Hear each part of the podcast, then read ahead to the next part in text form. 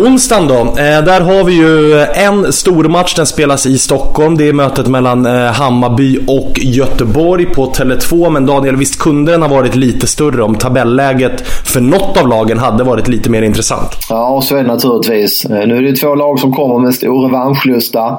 Malmö utskåpade av Malmö, förlust 4-0. Göteborg bara 1-1 hemma mot Jönköping.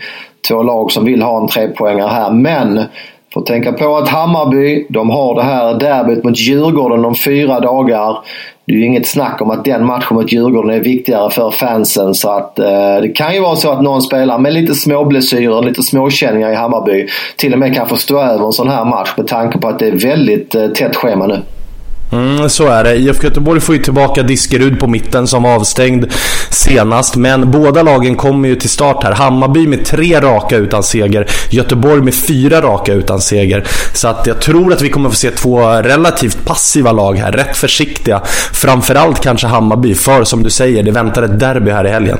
Ja, med tanke på tabellpositionen så är väl egentligen det här derbyt nästan sista anhalten, alltså sista stora drabbningen då för eh, Hammarby och fansen. Och vi vet också historiken här med Djurgårdens problem i derbyn och så vidare. Derbyspöket, så det är klart att Hammarby gärna vill stöka till det för Djurgården en gång till. Mm, så är det. Vi går vidare till en annan match på onsdagen där jag kommer höja en varningsflagg och jag gör det i mötet Östersund mot Malmö. Eh, Daniel, du ska få dra förutsättningarna i Malmö, men jag tänkte börja med Östersund. Eh, vi vet ju hur det är, de spelar Europa League. Nästa omgång är om en vecka. Mellan det så är det alltså en till allsvensk match i helgen. Så det finns ingen anledning för Östersund att rotera i den här matchen.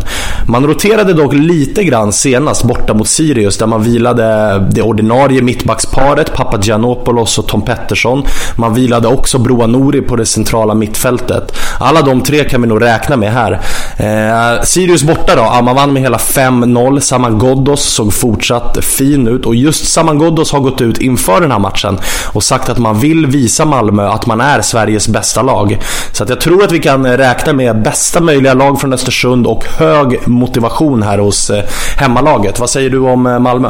Eh, jo, nej, men det ser väl eh, okej okay ut i Malmö även om man då saknar två väldigt viktiga kuggar. Den första är då Christiansen som fick gult kort senast och den andra är Marcus Rosenberg som också fick gult kort senast. Och, eh, jag har källor härifrån, eh, tämligen bra källor vill jag hävda på att Christiansens gula kort var planerat. Christiansen kommer tillbaka från en skada. Malmö spelar här tre matcher på åtta dagar. Det är omställning från naturgräs till konstgräs på den här matchen som ligger i mitten utav de här tre matcherna. Man har ju Elfsborg sen i nästa möte. Eh, Christiansens kropp håller inte för tre matcher på åtta dagar. Han väljer att ta ett gult kort i åttonde minuten. Det kan man tycka vad man vill om. Eh, men det är ett stort avbräck för Malmö även om bredden är stor och eh, jag skulle väl inte bli förvånad om en Sarfo får chansen. Eller om man möjligtvis spelar med Rakip i eh, central position. Men eh, ja, ni hör själva. Sarfo satt på bänken senast och kommer att starta här.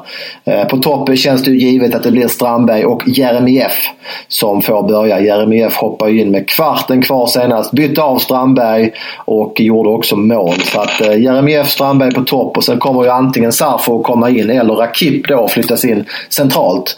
Och då kan det ju vara så att en Svanberg spelar på kant. Så att det finns gott om alternativ i Malmö. Kommer väl säkert också att vila då eh, Rasmus Bengtsson som ju inte trivs på konstgräs.